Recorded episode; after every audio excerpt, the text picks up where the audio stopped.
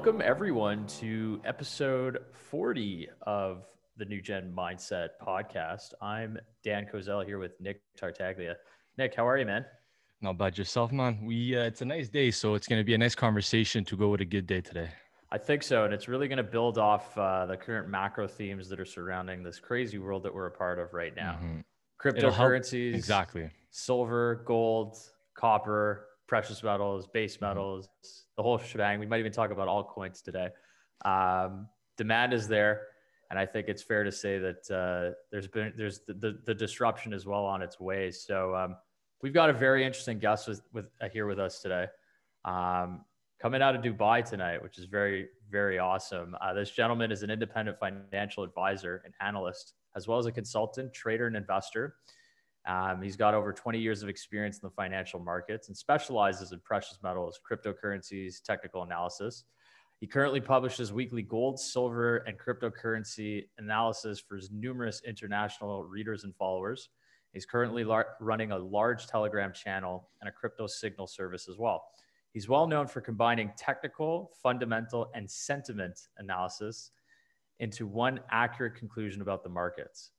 Very interesting stuff. And since April 2019, he's the chief editor of the Cash Rooks Gold newsletter, focusing on gold and silver mining stocks. On the side, he's also a music producer and a, a producer and a composer. And for the last 25 years, he's been professionally creating, writing, and producing more than 300 songs. Um, he's currently running his own record label as well called Cryon Mar- uh, Music and Arts Production. And his artist name is Flor Zeno. Welcome to the New Gen Mindset podcast, Florian Grummes. Thanks. Thank you for having me. Perfect. So, Florian, to start off the conversation, we always like to get a little bit of a story and history of the person that we have on, just to be able to contextualize where they came from and how they got into the world of finance, trading, and investment. So, can you just talk about your development in this industry and where you come from and how what shaped your development?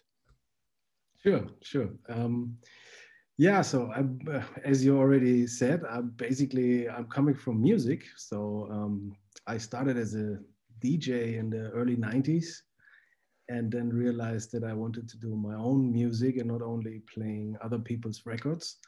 So mid mid of the 90s, I would spend basically all my time behind my Atari computer back then and a little sampler and um, created uh, music. And I became step by step successful.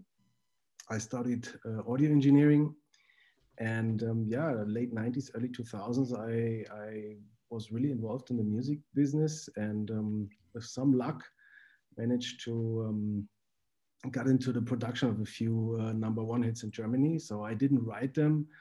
Uh, i basically was the engineer in the studio but still it allowed me a start into being self-employed. So i, I basically started my own production company and um, it was was a very good start for me and yeah, of course, you put the, the money on the in the bank, right? You mm-hmm. just bring to your bank, and you think the guys will take care of.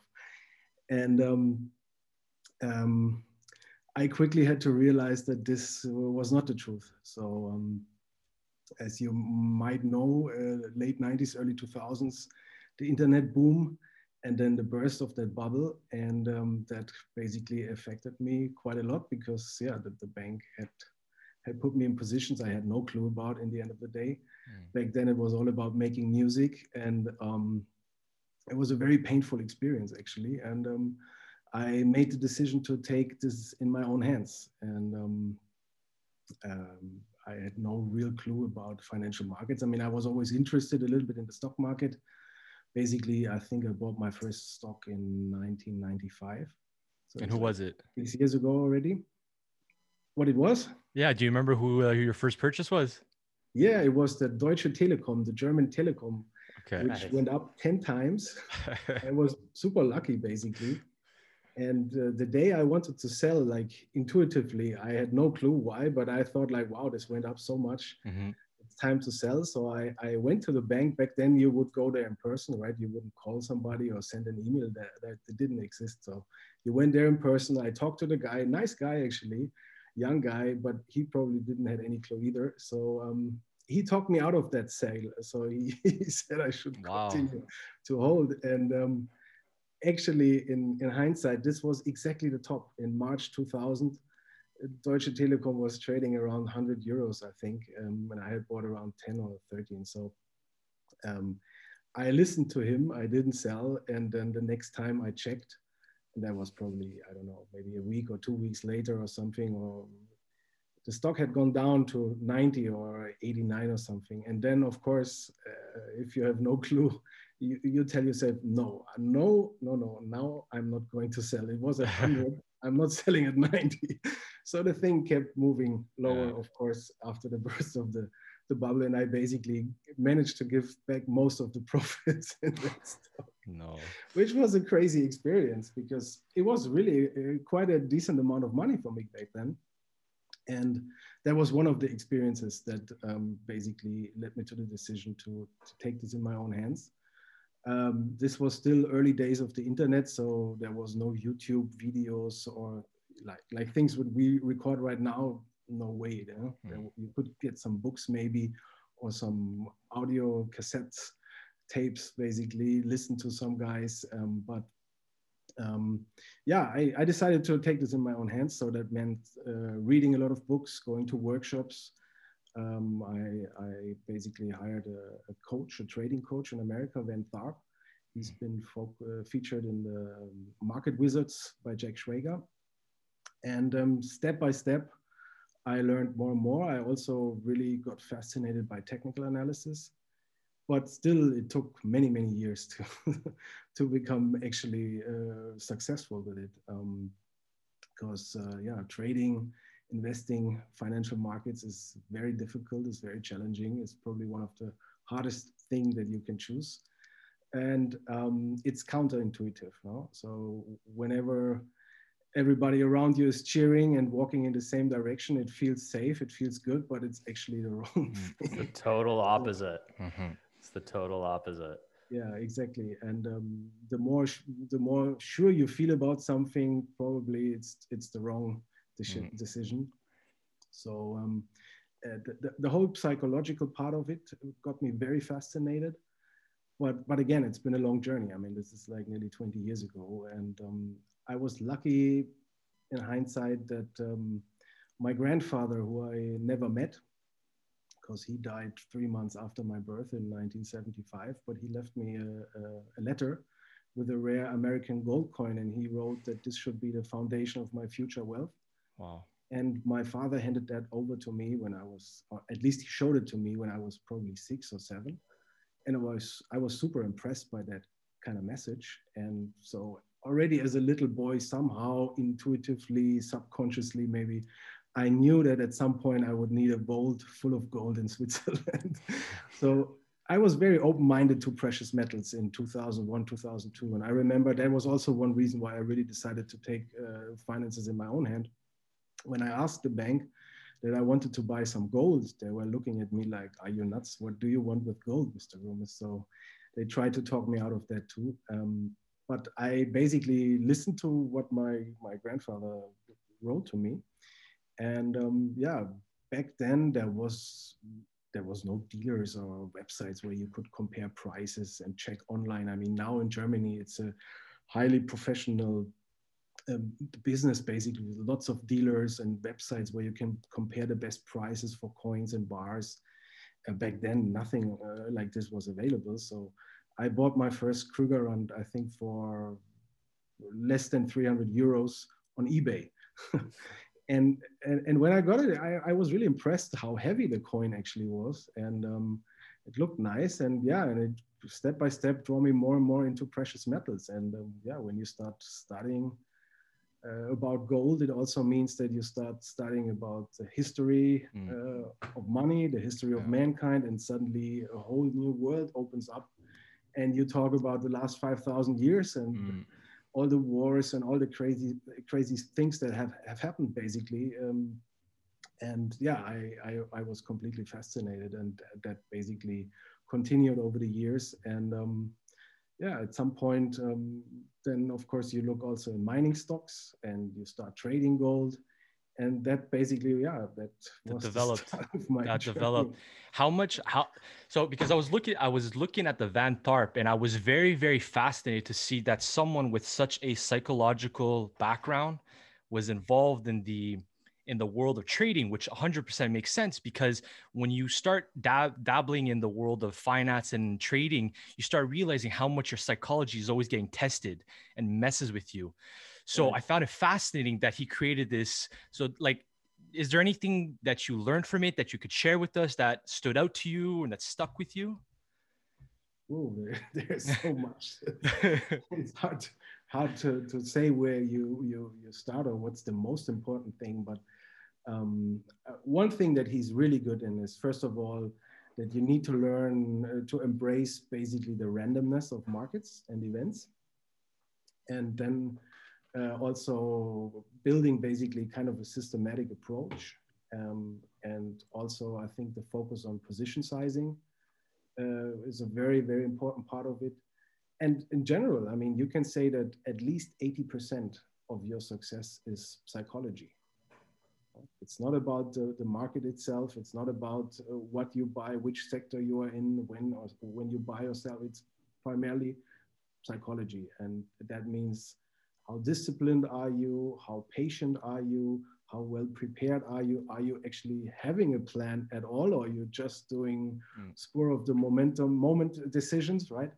Um, I mean, there's so many things uh, that he really features very good. And I went through, I think, most of his workshops. Some of them I did two or three times actually. I mm. I went a few times to, to America to, to be there in person in his workshops. Now I think he offers a lot online. Yeah, I saw there's a lot online now on YouTube. And um, I think the, the, the, the best and, and, most profound course that he's offering is the Peak Performance Home Study course. It's like five books that you have to work through, and, and uh, um, I think uh, comes together with a few audio tapes or CDs or now MP3s. Um, so I can just really, is a strong recommendation to do this, but you have to except that you will have to face yourself, right? You have to answer mm-hmm. questions to the guy you look at in the mirror. it really is. It really yeah. is a one-on-one man type of game. Yeah, no, with yourself in the end. Yeah, exactly. Because because uh, your whole life, I mean, you you basically at some point copy what your parents are doing, or you're doing exactly the opposite, right? And as a little kid, you are not able to consciously choose about what they're showing you, whether it's good or wrong. You just repeat it or go against it usually. so um, and and then yeah, you quickly learn how how your parents were basically treating money. What were the discussions? How did they talk about it? And um, then also, of course, your friends, teachers in school play an important role. Um, and this all basically ends up and shows up in your trading and investment decisions. So um, it's really important to free yourself of all this crap that you basically learned through through through your early, yeah. early years. it's so it's so fascinating too because when you look back at sort of you know your your earlier years or like when you're in high school and stuff like i subconsciously sometimes have like flashbacks of situations of like behaviors and stuff and then right. it kind of like you said it kind of transcends into like future life. And if you kind of you know it's it's always a battle with yourself and you have to break those habits. So i guess for you when you were younger right because you started off you know running your your music business um, that did that did really well. Like what when when you when when the dot com bubble happened and you had seen you know the carnage that had ensued like what was the one habit that you really identified in that moment and you said i really need besides the fact that you said i'm going to take you know financial matters Control, into my own yeah. hand what about the psychology did you have to change in that particular instance to really say okay i'm going to get to that next level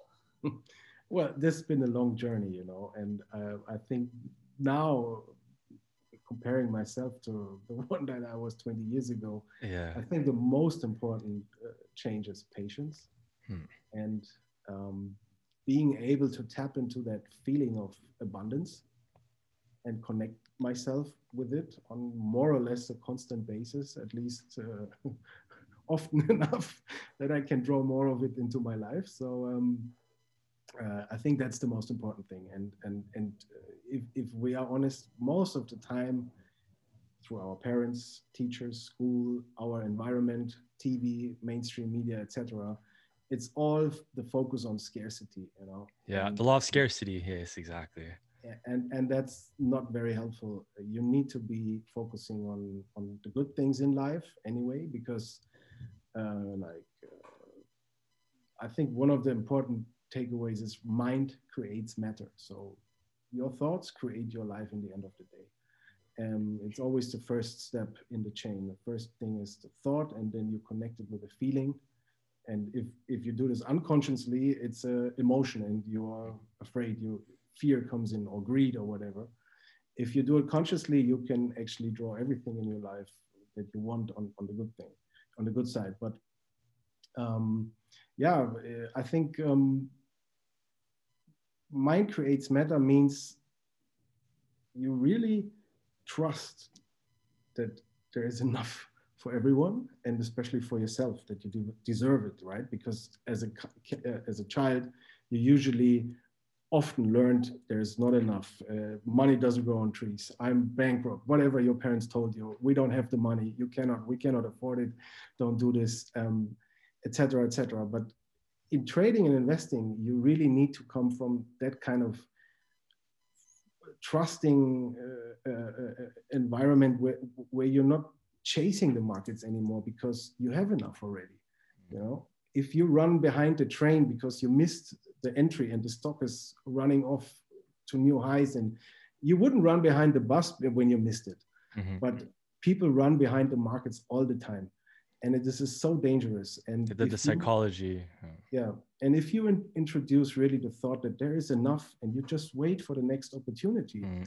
And it shows up all the time i mean there's so many opportunities every day that you can make money in the markets um, and, and and really digging into that kind of feeling and that kind of like attitude and it's a spiritual journey in the end of the day um, um, then it's at some point really easy to to create an abundant life. And um, unfortunately, most of the time, people doing exactly the opposite. And yeah. then they introduce a lot of fear and greed and stress, and then yeah. they focus yeah. on loss, on missed opportunities.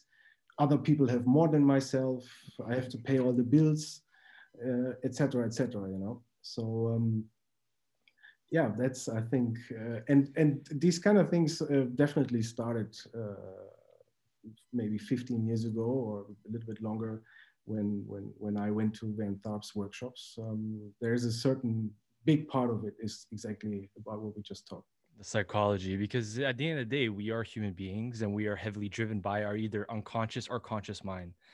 So, and it, it, it makes sense that we have to become more conscious of ourselves in order to reflect that behavior in the game of trading or investing because you'll make mistakes and you want to make sure those mistakes don't reflect in the pre in the next decisions you make you know because then it becomes dead weight and dead weight never you know dead baggage relationships it, it, it, there's similarities in every aspect of our life. We always coordinate dead baggage don't bring dead baggage into a new relationship. Don't bring past experiences into a new relationship. Like it it all aligns those type of philosophies.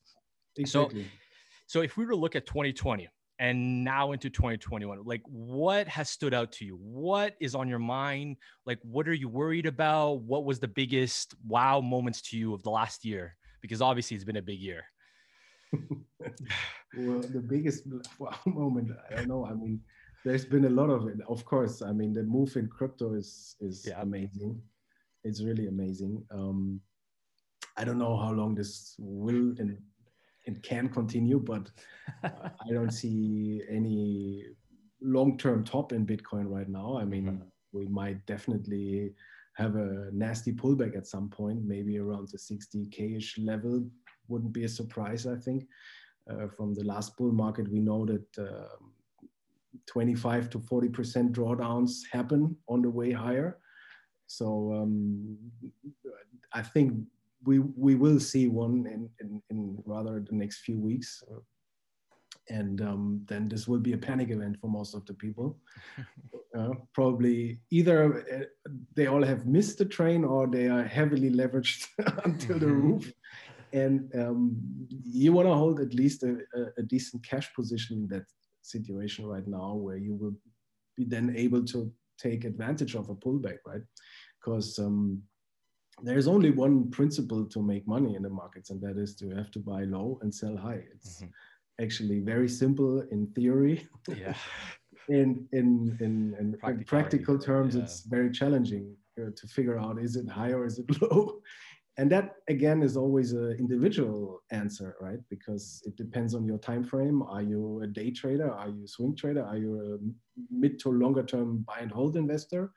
And then uh, low means a different thing. Um, so um, but but I, am very impressed what what's going on in the in the crypto space, especially also in DeFi. I mean, uh, not only the the, the, the price advantage uh, advances that we've seen in many of those coins, but just the speed and um, the, the the, the, the, the, projects uh, and, and like it's so exciting and uh, I mean it's unbelievable. Are you experiencing that same energy in Europe and where you like where you're working? Because I, I mean we feel I feel it in North America, but because I don't have eyes really in Europe, I can't tell what's happening over there.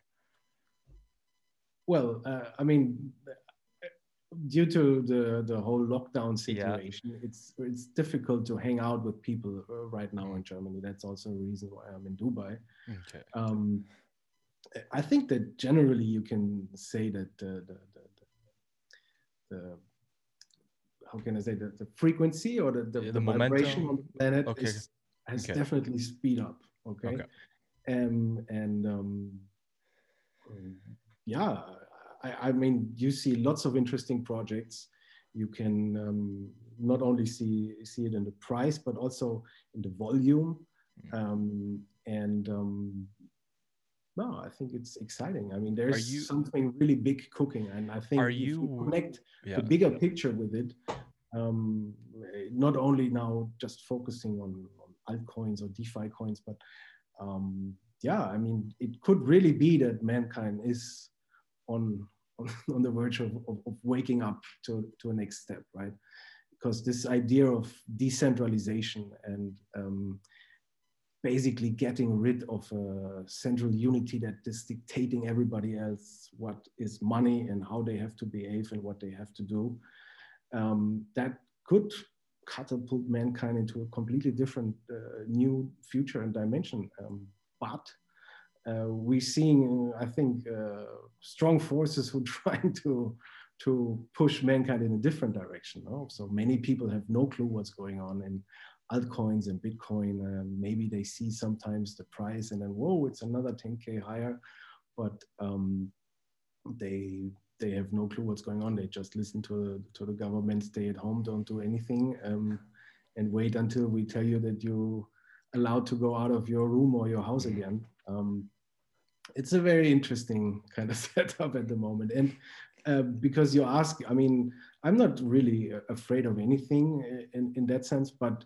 it, it is also a little bit scary, I have to say, because the, the, the great reset agenda is definitely not a good one. And mm-hmm. um, um, I just hope that enough people wake up and, and make sure that this is not happening. So um, George, I think it would would throw us back into a dark middle age. It, it, it will, and I think George Carlin also said something. He's a he's a comedian. He passed away a couple decades ago now. He he always said never underestimate the power of, of a group of stupid people together, right? So um, it, it's it's a force that needs to be paid attention to. Um, I find the interesting part with crypto right now, though, and I think Nick and I we talk about this all the time, mm. is I get notifications on my phone that say this coin is up 20%. This coin is up 30%. This coin is up. And I'm just yep. thinking to myself, Elon like, Musk getting involved. so, so there's all this hype around it, right? And I think all of us here right now can really agree that, okay, this thing is here to stay. There's no question about it. There is a value associated to it. The unlimited printing of federal debt all over the world is cause for concern. Exponential, yeah. It's it's, it's going to destroy, you know, any type of purchasing power in the future. But to anybody who's new to the space, to anybody that's seeing what's going on, what would you tell them right now to say, take it easy? You have an opportunity, but what else would you tell them to kind of just calm them down? And to add to that, like, like where do you find people can find like f- solid ground? Like, cause I, I feel like the crypto space is a little like the a chaotic uh, storm in the ocean, and you're not really grounded anywhere. So it's really hard to really narrow in on what makes sense and what doesn't make sense. So I don't know if you have like thoughts on that as well. Yeah, I, I think generally you you need to find it in yourself. So um, like this kind of like point where you find the trust and the confidence and also the balance. And um, I think meditation is is a great tool. So I just can strongly recommend that. Um, I don't listen too much to any news. I don't have a lot of Twitter alerts or anything going on because it's just too distractive. You know, um, you you wanna you wanna stay on your own focus and and um, there's lots of opportunity out there yes you need to learn about the right tools and the right strategies and there are good sources i mean we said already Van Tharp is a good way to go to i think yeah. we in our telegram channel certainly have a, a nice, uh, good attitude and a good vibe uh, where you can also look over the shoulders of professional traders making money constantly in the markets. Mm. Reading good books obviously is, is very helpful. Following a few people that have good resources. Um, if I want to be up to date, I, I, I listen to Ivan on Tech. I think he has very good interviews just to get like the latest developments, also more from a fundamental perspective. And um, and then I look at charts. I mean, the beauty about technical analysis really is that everything is in there, you know, like whatever Elon Musk or anybody else is saying or doing, you see it in the chart. There's all the informations are inside the chart. And if you follow that principle of buy low, sell high, mm. you you need to wait for pullbacks. And um, I personally don't have the time to sit in front of the screens the whole day, especially now that I have two little kids. um, so I I really think that one of the best approaches, especially also for, for people who don't have so much experience, is just put low limit orders into the market and don't constantly look at the screens and figure out in the moment do I have to buy, sell, hold, or do nothing. You know, that's already a very complicated decision. So I do my homework, I figure out I like that coin or that stock or whatever it is. And then I look at charts and and try to find out where would it be cheap enough for me to, to buy it. I mean, right now we are in a strong uptrend in crypto, so you need to wait for pullbacks. Mm. Am I be able to sit in front of the, the, the screen 24 hours waiting for a pullback? Of course not. So at some point I will probably get impatient and just buy something, whatever it looks good right now. Or I, I would just forget about it and then uh, at some point realizing, oh, this train has left without me. So I put limit orders into the market, mm. um, making sure that the, the position sizing is always uh, in, of that size that I'm not uh, getting emotionally affected at all. So it's rather small positions. Um, and and then you just wait if the market comes by and and and uh, and fills your order or not. And sometimes it's happened wonderfully. Sometimes uh, the, the, limit maybe was a little bit too high or too low. You didn't get filled but it's okay. I'm i'm not stressed around it. And usually i mean for example let it, let's assume bitcoin goes maybe to around 60 and then we get a pullback towards 50 45ish something like this. You put various limit orders between 50 and 45 and maybe a few of them will get filled, maybe all of them. And then you have your position instead of now sitting behind the screen, oh my God, I'm missing out, or it's running behind me. Should I sell? Should I buy? What should I do? And this takes away a lot of this emotional pressure. And um, usually our brain cannot um, process so much information all the time. So you really need to make a step back, take it easy, and get in charge of it. You know, you need to be in charge of it, and not the market, because the market will throw you around like crazy. So, um, but this takes uh, humbleness as well, right? Because most of the time the ego is in the way, wants to do something immediately. Now I have this to do, and the market is leaving without me. I need to be inside. Oh my god! And that is not the good and right approach. So, um, but this obviously takes time. Um, again, meditation, I think, is one of the best ways if you want to relax a little bit more and find more of a balance. Are there other coins other than Bitcoin that you're specifically focused on, like for right now, or that you see in your horizon that you could be paying attention to? Oh, I'm paying attention to a, a lot. Um, okay. But I, I, mean, Bitcoin is the proxy for the whole yeah. sector. It's the one that most of the people have heard of, and I think it's also probably the, the safest of, of them all, because with most of the altcoins, it's it's very difficult to sit through a crypto winter um, uh, and the pullbacks will be even larger than in Bitcoin. But uh, I think, for example, Ethereum is still undervalued. If you look where mm. Bitcoin is now, uh, I think Bit, uh, Ethereum should trade at least at 2,300 or 2,500 dollars already. Um, a few of the other altcoins that we know from the last bull run, I could say the same uh, about them, and I especially like all the DeFi coins. Huh? So um, there's a lot of very interesting coins. Uniswap has been amazing over the last few months. Um, uh, Cardano finally uh, uh, uh, finally came back to life and had a really nice run. I mean, most of these coins are up three, four, five, six hundred percent over the last. Pretty wild. It's really it's really fascinating, and this whole decentralized finance world where you have a decentralized exchange and you cannot shut this down anymore you know and um, you see the beauty of uh, free market in, in full yeah. action um, there's so many things going on and the speed is unbelievable and um, um, no i'm i mean from that perspective i'm I, am i I'm very impressed uh, again about mankind how how great and how fast and how how how many different facets basically you can see in a, such a short uh, period of time huh? And um, looking down from here five to 10 years, this will be amazing if this continues. You know? I totally agree We're on probably the like front. in the in the in the early mid 90s in, in, in if you compare it to the internet, you know. Yeah. So still less than five percent on this planet. Uh, uh, five uh, of the people on this planet have Bitcoin. Probably not even one percent. I don't know the exact number right now, but um, the adoption will be huge. So um, I think it's the most exciting sector right now. Um, but of course, at some point, this bull run will over will be over as well, and then we might be in for a few months or maybe even one, two, three years of correction, crypto winter. Uh, um, but we are not there yet. I think we still have a few months at least. it sure feels like it too. I think that uh, again, people are waking up. There's more more stimulus being pumped into the system. So what else are people going to do? Right? Their immediate reaction is um, here's my check. Let me put it into the market. Let me buy a little bit of Bitcoin. Um, and this kind of brings us to my next question, which is, you know, we, we're, we, we've got an economy now, I think globally that's so dependent on stimulus, right? Mm, and central planning and everything. It's, it's all it's all based on how much leverage you have, or you know how much stimulus is being pumped in, and that's what's going to cause sort of the economic growth, right?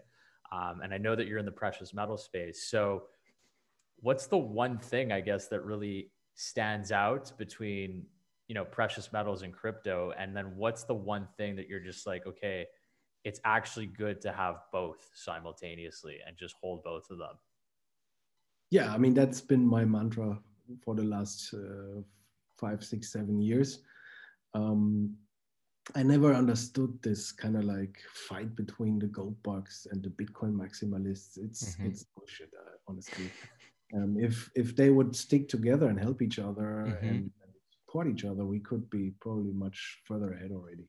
So um, because those are the two kind of a group of people that understand actually what's going mm-hmm. on. You know? So I think in terms of gold, you need to be aware that that gold has a five thousand year old track record, has always been money, and um, it works without electricity, it works without the internet and it is uh, not leaving any traces as long as you buy it physically with cash over the counter.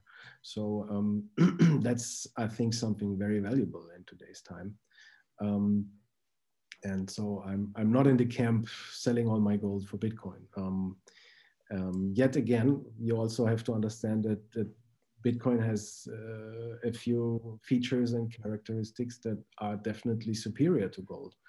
And so I want to have both. I think they they're a beautiful duo or beautiful. They they complement each other very well, and um, no, I, I, I, mean, it's in the end of the day, again, an individual question in terms of asset allocation, how much percentage you want to put in gold, silver, and how much you want to put in Bitcoin. And uh, I, think this is always the question, how comfortable are you with each of the asset classes and how, how well do you understand them? So um, somebody who's completely new to Bitcoin, of course, shouldn't put 10% of his net worth into Bitcoin better start with 50 bucks or 100 bucks and try to figure out and learn as much as, as you can until you feel more secure and, uh, and know actually what's going on. Because in the crypto world, there is so much scam going on. It's unbelievable. So you have to be really careful. Um, Do you, oh, sorry. Yeah, no. No, I was going to say was playing back on the whole combination you said of where Bitcoin people and gold people tend to be kind of, they, they're, they're the middle ground in terms of their philosophy and understanding of certain things.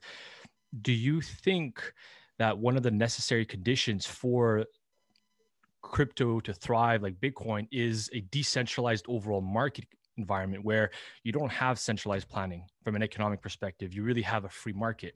And that free market engagement would then allow crypto and Bitcoin to thrive the way it would, because then you don't have a central planner that can prohibit or regulate or ban that type of progression yeah, I mean that's what's going on right now in, in, crypto, and that basically was the the reason why crypto has been created, right? I mean, why mm-hmm. Bitcoin has been created.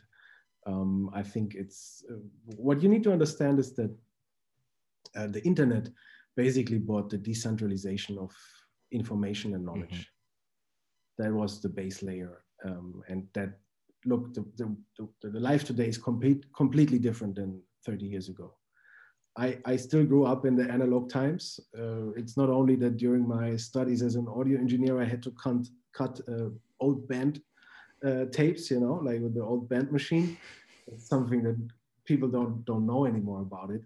Um, but um, yeah, I mean, you used to remember 20 telephone numbers of your friends because we had old analog telephones. I don't remember any of them. It's, I had the phone book. It, you know? I had the phone book. I remember my grandparents too. yeah, exactly. So um, life has completely changed due to this decentralization of information and knowledge. You can look up everything in the internet. Yes, mm-hmm.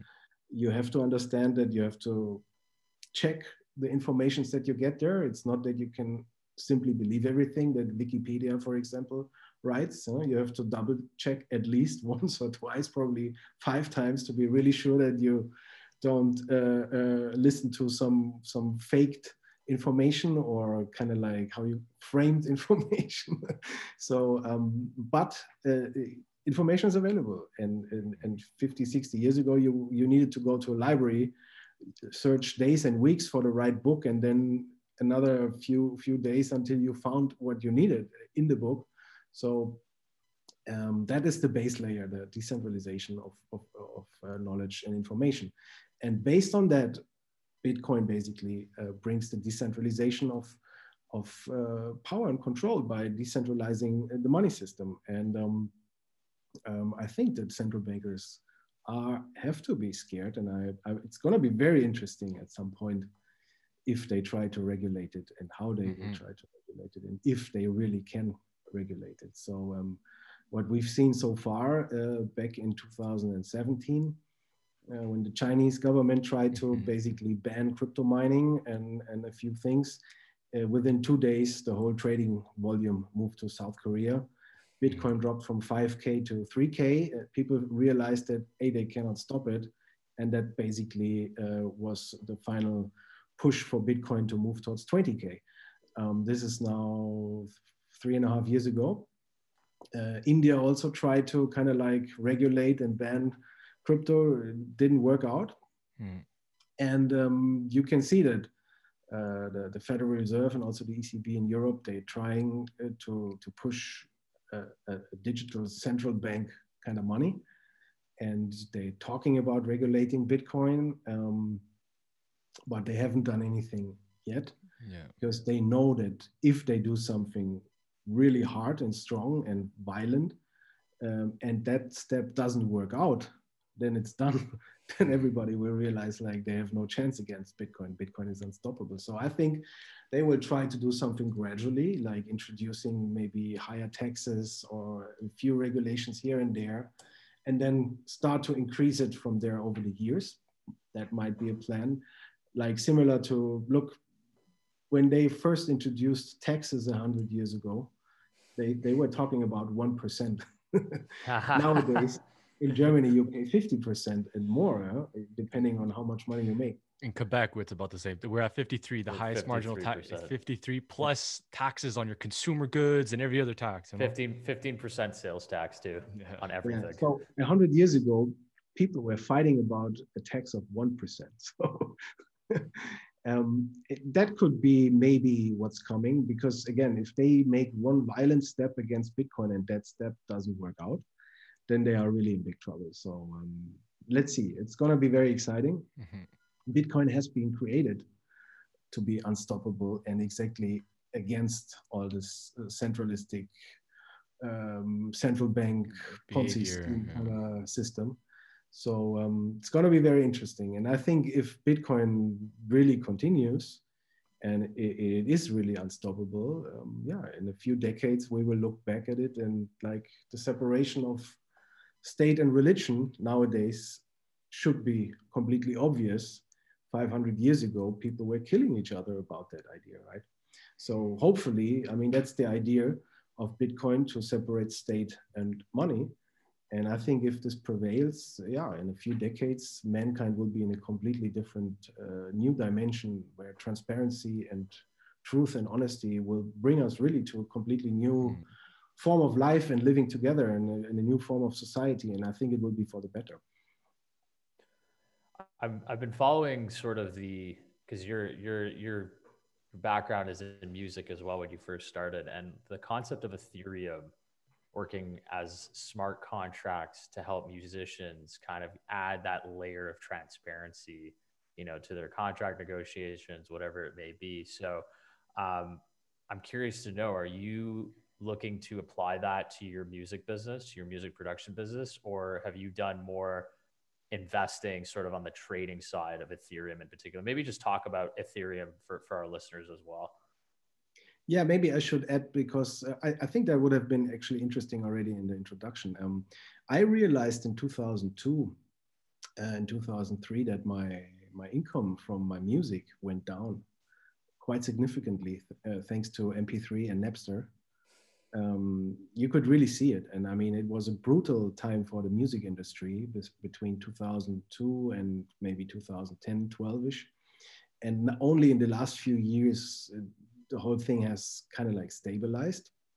But then again, if you look at the payouts that you get from YouTube and from Spotify, it's just a nightmare.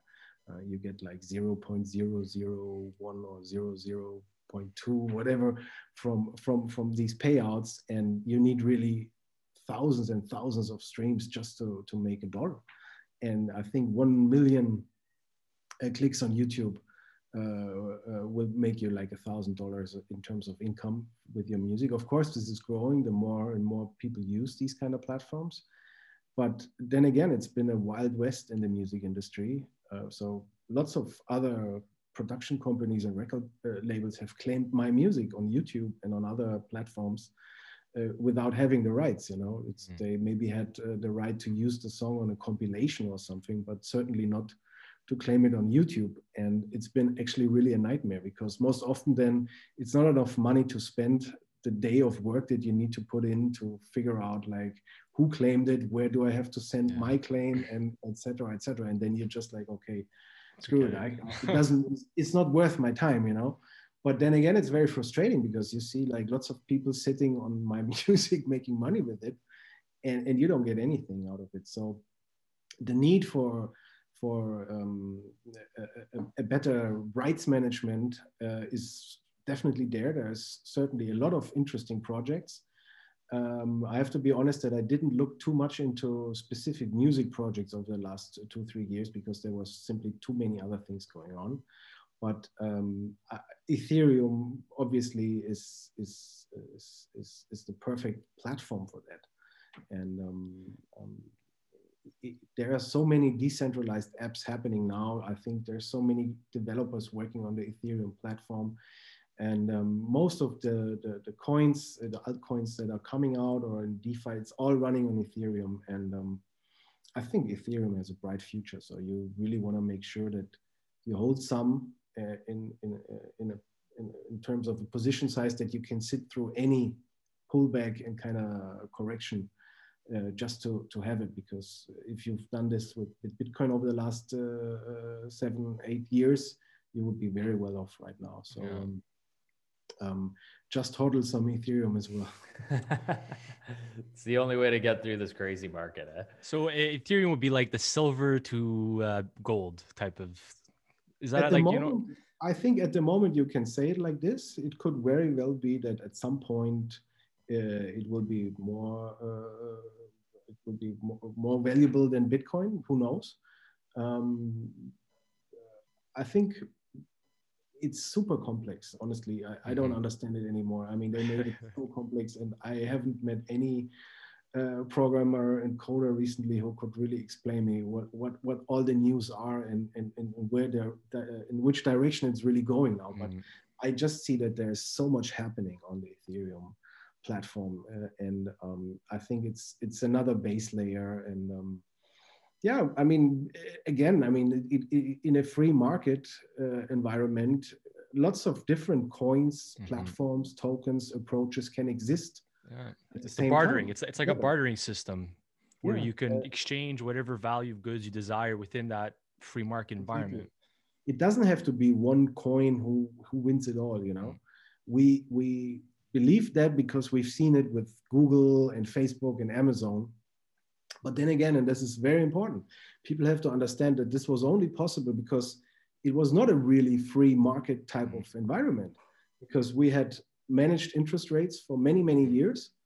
If we had free market interest rates over the last 20, 25 years, Amazon had no chance to borrow so much money and basically report loss after loss for many, many years and still all the pension uh, funds buying their bonds and all the people buying their stock because it wouldn't have been possible. So um, uh, you have to be very careful if you if you use that comparison. No? Um, on the one hand, of course, you can see uh, how fast and how powerful in the internet age things can become in a rather short period of time. But um, we, we have to remember that these uh, companies uh, had their, the advantage of uh, a managed interest rate environment. I think that's very important to understand. And um, I believe that in a free market in, environment like we have in crypto right now, mm-hmm. you see all these hundreds and thousands of different projects, and it is confusing, no doubt about. But then again, the market will take care of it and, yeah. and some of the best will make it and some of the, the, the, the, not so good projects they they will die at some point yes we're in the we're in the learning curve the beginning of the learning curve of this decentralized financial crypto space you know there's going to be a lot of hiccups a lot of mistakes but that's like every industry and every sector throughout history you've always had to go through those errors and mistakes to be able to adapt and innovate especially if you want that space to really thrive long term, it has to experience failures for us to know where to fix it, or else the free market will never be able to adapt. Right. So where do you? So what are some of your predictions in terms of your from your technical analysis? Like where do you see this going? like uh, this is the billion metals, dollar question. Right precious now. metals and crypto. Like where? Give me some. Give us some of your predictions. yeah, we haven't talked too much about gold and precious metals yet, no. But um, I think that that Bitcoin uh, is very likely to move at least to 100k in this bull run. My personal target, just on my technical analysis, is around 320k. Mm-hmm. Um, but it will very likely be followed by a violent reversal. Hundred percent, yeah. And um, so I'm, I'm, I mean, comparing the DeFi boom now with the ICO boom three years ago, I think DeFi is much more uh, interesting and has much more value in itself, and is much more of an advanced. Uh, how can I say that? Like, it's it's a much more a need that is being served here uh, while the ICO was really just playing around and money grab something with crypto, you know. Mm, yeah. So, um, um, but still, the pullbacks or the correction will be deep and, and painful at some point. But I don't think we're there yet. But very likely, uh, at some point during this year, we will see a, an important top in Bitcoin, at least for a year or two. So yeah, 100k is a given. 300k is still possible, and that would mean if Bitcoin goes to 300k, I think Ethereum could also go to 20k. Hmm. Um, it's possible, um, but I, I, I don't necessarily look look too much in, on on such pr predictions. You know, I think it's more important that you take profits on the way higher. Mm -hmm. You need to have a systematic approach for that. So what we are really always talking about in our channel, for example, is uh, quad exit strategy for my partner Kobe, where he constantly basically takes profits and and and the, the, remaining position then basically becomes a long-term buy and hold position because you've done taken out so much profits that you can easily sit through any larger pullbacks and mm. crazy volatility a risk off trade basically yeah. right it, it, kind of brings equilibrium to your psychology also i find because you're less risk on from that from that exactly. act it, it's exactly that it's to support your psychology you know mm. because um, if it's a, a position that that you know I, I have no risk in it anymore because I mm-hmm. took out my initial investment. I even took some money on top out of it because I realized some gains. The rest is free money. Mm-hmm. You just let it run.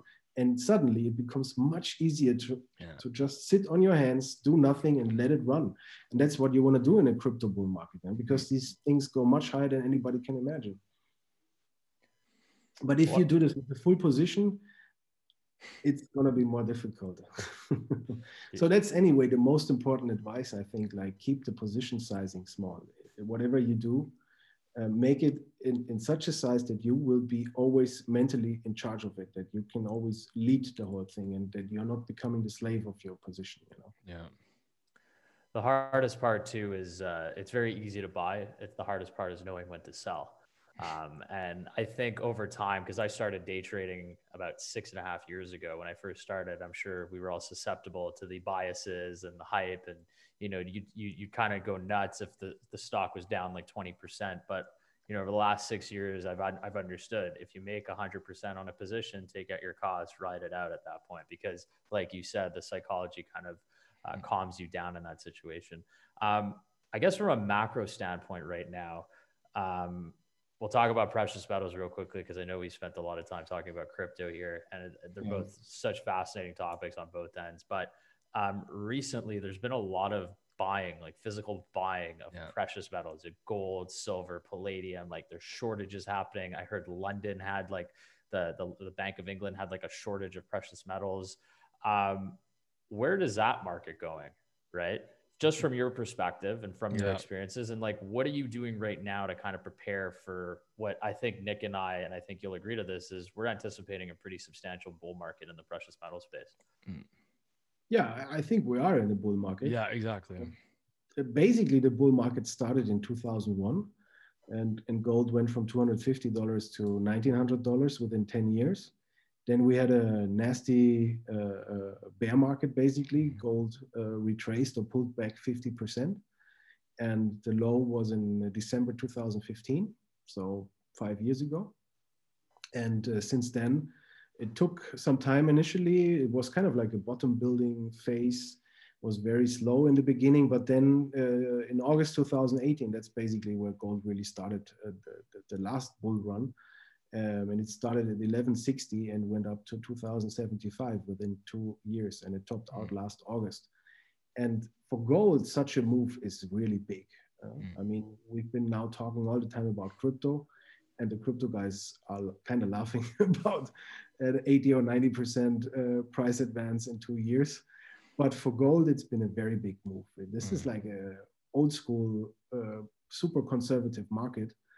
Um, and, and this was a big move. And this simply takes time to digest. Um, so um, people wondering like they print all this money and gold should be already uh, over 2,500 or even higher. And now here we are. And uh, it had a good start into the year, but over the last uh, yeah six seven weeks, it's it came down quite significantly actually. The, but then again, oh, yeah. it's still trading around 1800. So um, I don't see any any worrisome developments here. Um, so I think you have to understand we had this strong two-year bull run. We are digesting this, correcting it. It's a retracement, it's a pullback. Could go maybe a little bit lower, 1725-ish could still happen. But then again, we could also see a double double low where we've been last week around the 1760, 1770 kind of range. And um, silver is holding up much better than gold mm. recently. Um, most of the mining stocks are rather pretty oversold at the moment. So that's an interesting contrarian kind of setup. And I'm very strongly of the belief that it's this, this digestion or correction in gold is basically just shaking off all the weak hands mm. to then get ready for the next big move higher. And I'm actually pretty sure that over the next few weeks or maybe one to three months, we will see a significant low in gold and then a strong move higher again because we are in a bull market. There's, I think, no doubt about it. Um, in the short term, nobody really knows how low it can go, but I, I think either we've seen a double bottom last week or 1725 more or less could be a, a price range where gold then turns around. And when you look how strong uh, silver is behaving and also uh, platinum, um, yeah, you think it's probably happening earlier, uh, rather earlier than later.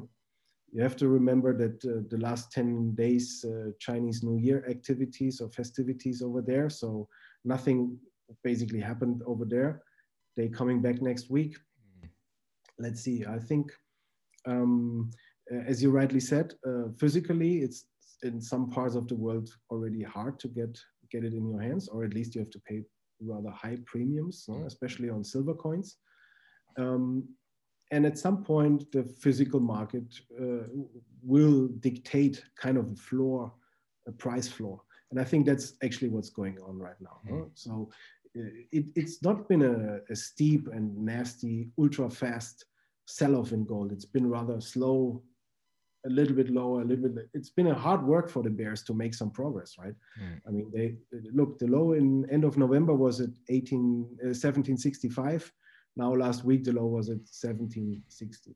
So uh, two and a half months later, the Bears managed to gain five dollars more on the downside. Congratulations! So it's not a big thing, you know. Um, um, so and uh, the physical demand is there in all parts of the world physical is tight. People have to understand that it takes 10 years to build a mine, lots mm. of money, lots of energy, lots of people, lots of time, unbelievable. And, and so you cannot simply increase uh, supply. Um, and the same is true for all the other commodities and yeah. the battery metals, which is everything very exciting uh, as well. Um, so I'm not worried at all. I, I, think these prices right now in gold are a good, good uh, price to buy. I think many of the mining stocks, the larger ones, are very interesting. Very likely in, in the next bull run will be also the exploration and development stocks that will pick up and outperform. Mm. Um, so that's also an interesting uh, sector I'm looking at. And overall, I'm a big commodity bull. I think. Mm you might have seen this, this long-term chart uh, of uh, the, the, commodity index against the S&P 500. And you can see how undervalued basically commodities are in, in, against stocks. And, and this is very likely to change over the next five to 10 years. Um, and that means gold, silver, platinum, copper, no. uranium is super hot over the last two months. Um, very. Lithium. Um, I am a big fan of rare earth. Graphite, for example. Um, this is all super interesting, and and it is all has its place in a mixed, diversified portfolio. And um, mm. I also think that once Bitcoin does pull back a little bit, um, you will see some money going back into precious metals. Yeah, to store it away. 100% makes sense.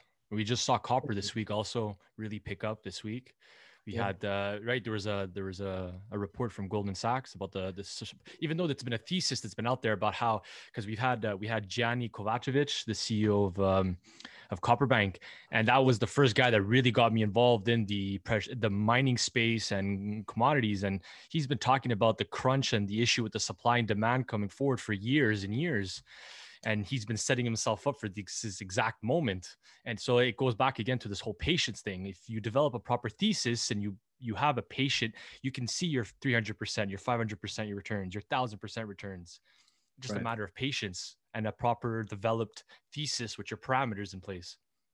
No, Gianni is great. Uh, I know him very well. Um, we're friends, and um, um, I, I, totally agree with uh, with his opinion about electrification and the boom in, in, commodities. What you need to know about the mining stocks, however, is it's a really tricky sector. So mm. um, you don't have these kind of bull runs like we're experiencing it now in, in, in crypto. Uh, it's a different type of thing. Um, and it's even more important there that you have really a good timing and that you're really patient and that you buy low. You have to really, really wait until these kind of smaller stocks have been coming down and are somehow oversold. That's where you want to buy them. You don't want to buy them when they have been running higher 50 or 100% already because the pullbacks are very painful. And everybody who bought into gold mining stocks, for example, in last summer, maybe between June, July, and then even August and September, they're all underwater, at least 20, 30%. The smaller ones, easily 40, 50, 60%. And then you're not in that position anymore where you can see clear the big picture. It's like the pain of the loss and the red in your portfolio is so big, you just want to get rid of it and you forget about the big picture and, about, why you actually bought it. So you need to be very patient. The mining uh, sector is a very challenging sector, I have to say. It's not necessarily always a good buy and hold kind of thing. Usually, not always, but hmm. often the best strategy is rather stay, staying in for a few months and then leave the, the, the, the stock again or even the sector. However, if this is a larger bull, bull market, and I, I think we are, it, it, it might be wise also just to have some of the big ones like the Rio Tinto, BHP Billiton mm-hmm. kind of thing. And this, these are stocks you can hold on for probably a few years. You, we should expect a lot of M&A from them as well because they're going to have excess of cash flow. Uh, they're going to have, they, they, there's been no capex expenditure for a long time. So the only way for them to increase their, their supply and their revenues other than just price inflation will have to come through M&A. They won't exactly. really have much of a choice. Exactly. So that's why I said I think explorers and developers will be very mm-hmm. interesting in the next bull run in the precious metals. And um, usually gold and silver, especially gold is the first one to move in the commodity bull market. And then you see copper is, is having a, a big run now, mm-hmm. uranium finally waking up. And, and there's still lots of value in, in the sector. I mean, it's definitely still a contrarian kind of thing. Um, and, and given the, the, the rush and the pressure for ESG and electrification, people have no clue how much raw materials we need. Mm-hmm. It's pretty incredible too, because you know our generation is so focused on smartphones, technology, and they don't actually understand that. Oh, wait, there's a lot of you know precious metals or base metals that go into the development of this stuff. Um, a lot is taken granted. A lot of a lot of things yeah. are taken granted. Right, right. Very, very much so. Um, I guess, you also have to understand from a geopolitical mm-hmm. kind of perspective. Um, you have China, you have India, you have Russia, you have America, you have the Eurozone they all have certain interests and it's not going to be like it was that you could go in a different other country and you just mine the stuff and send it back home you know? So um, there's going to be a lot of self-interest from political perspectives moving forward because of the expansion that the reserves are drying up like copper reserves are drying up smaller ratios silver is drying up. So it would make sense from a geopolitical perspective that that they get develop that self-interest perspective and they try to regulate or control some of their own resources for self-beneficial purposes. They're coming more and more a strategic asset, mm. and um, I mean that move happened in, um, in, in, the states with the, with the strategic uranium asset uh, uh, reserve that has to be built by by national miners, basically. And you will see this in other. I mean, the discussions about the rare earth that all have to go currently to China uh, to be refined. Um, this will heat up as well. I mean, because this mm. is essential stuff even though uh, maybe in one cell phone there is little, but on the whole world, if everybody uses, we need millions of billions of cell phones, then uh-huh. it becomes really an issue. So, and then um, it's something we even pointed out with Gianni was if you get the expansion and electrification of let's say Africa and India, all those people alone, all the purchasing power, all the demand driving that in an electrification, just that alone will drive so much need for more metals. It's like if you pay attention to the macro development and the future macro environment, that alone tells a beautiful story as to why you want to be involved in the space. Exactly. Exactly. No, I'm a I'm a huge commodity bull. Um, and um, I love to, to play that sector too. It's been maybe not so exciting recently like the crypto space obviously but i think that will change again as well. Um, no trend stays forever so when cryptos finally take a larger breather or go into multi-months multi-year correction maybe later that year or next year then it's probably time for for a commodity story uh, that goes really big. Like uh, the last commodity bull market you saw oil running to 150 dollars right and that was the big story of, of the last commodity bull and obviously China. Um, let's see, I, I think the, the, the, whole battery metal kind of sector is super exciting. Where do you where do you see silver going? No, I think that silver will will at some point during this year break out above 30. So this is the resistance currently. Maybe it tests another two, three times. Maybe it manages to break out directly on the next try who knows? But uh, I think uh, over this year it will break out above 30, probably until summer, and then it will quickly run until 50. Maybe it takes another breather over there or a pullback, but um, I think at least $50 in silver is very likely this year. And then over the next few years, I think uh, three digit numbers are also very likely. I mean, silver is one of the few commodities that is still way below its 1980 high. Yeah, exactly. And I think it's very interesting also to understand that silver has been the first precious metals that have been demonetized more than 100 years ago. So before the introduction of the Fed in 1913 and the mm-hmm. creation of the fiat money system, which we are living today, and which basically brought the, the, the end of the, the, gold standard or the, the closing of the gold window in, in, in 1971. Silver had been demonetized in, in the late 1890s, and, and, and that was basically the first step. And uh, so it's going to be very interesting to see if um, silver can finally free itself from this kind of like it, has been a big uh, price manipulation. I think mm-hmm. it's it's obvious and clear. Um, we know that in the earth there's like nine or ten ounces of silver for every ounce of uh, gold. Last year in March at the Corona crash, the, this ratio traded at 125. So completely out of balance with nature. Um, yes, uh, silver is a byproduct of many of the larger copper mines and uh, uh, nickel and zinc uh, uh, mines, but um, you see right now, I mean, there's massive physical demand for silver and as far as I can see from my studies, it's obviously very difficult to hold the price down. And we said it before already, silver has been stronger than gold over the last few weeks, which is not typical. We haven't seen that for quite some time. Usually silver is spiking towards the end of an uptrend or an upwave in the sector.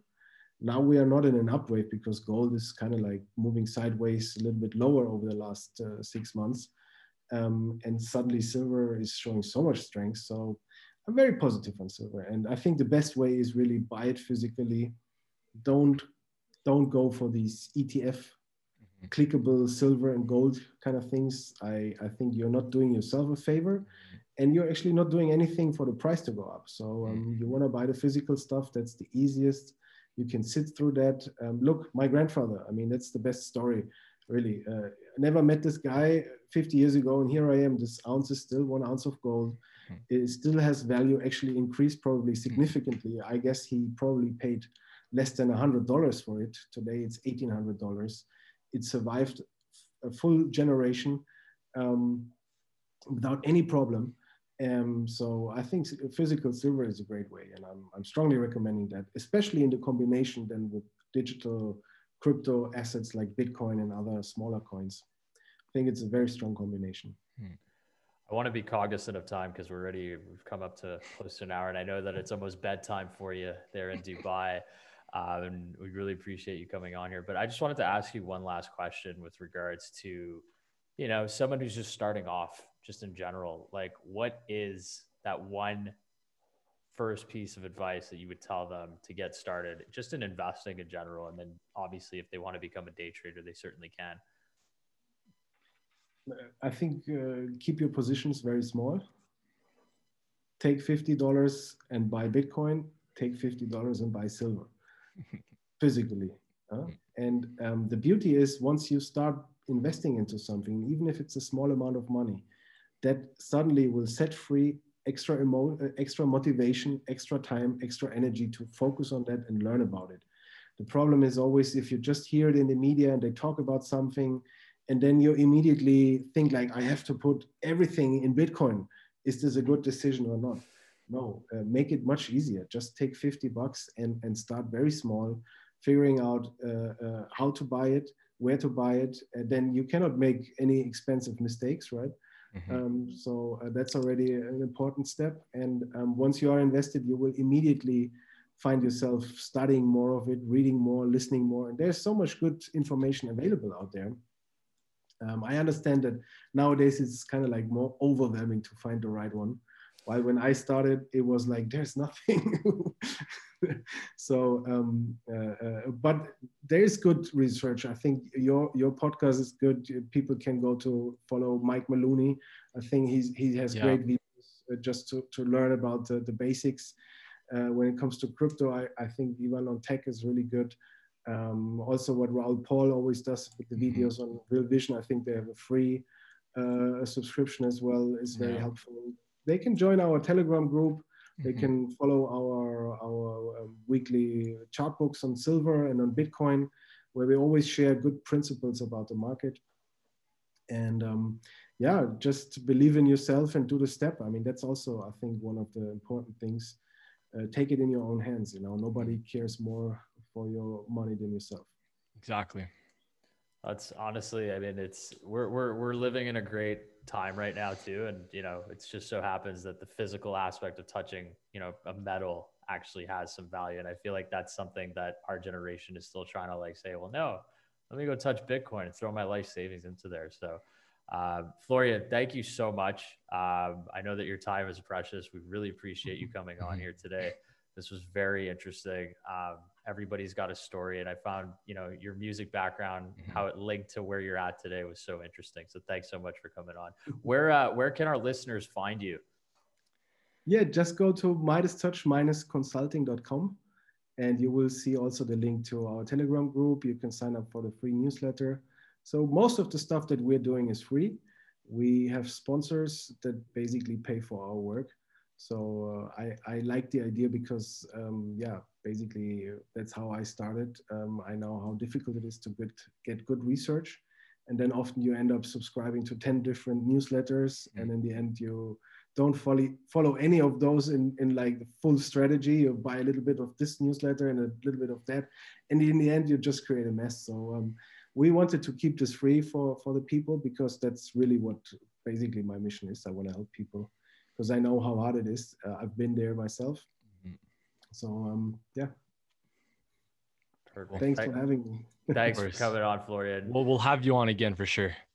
Thank you very much. It was a pleasure. Thanks. Stay safe. Thanks for listening, everybody. We'll see you next week. Ciao, guys. Thank you. Thank you.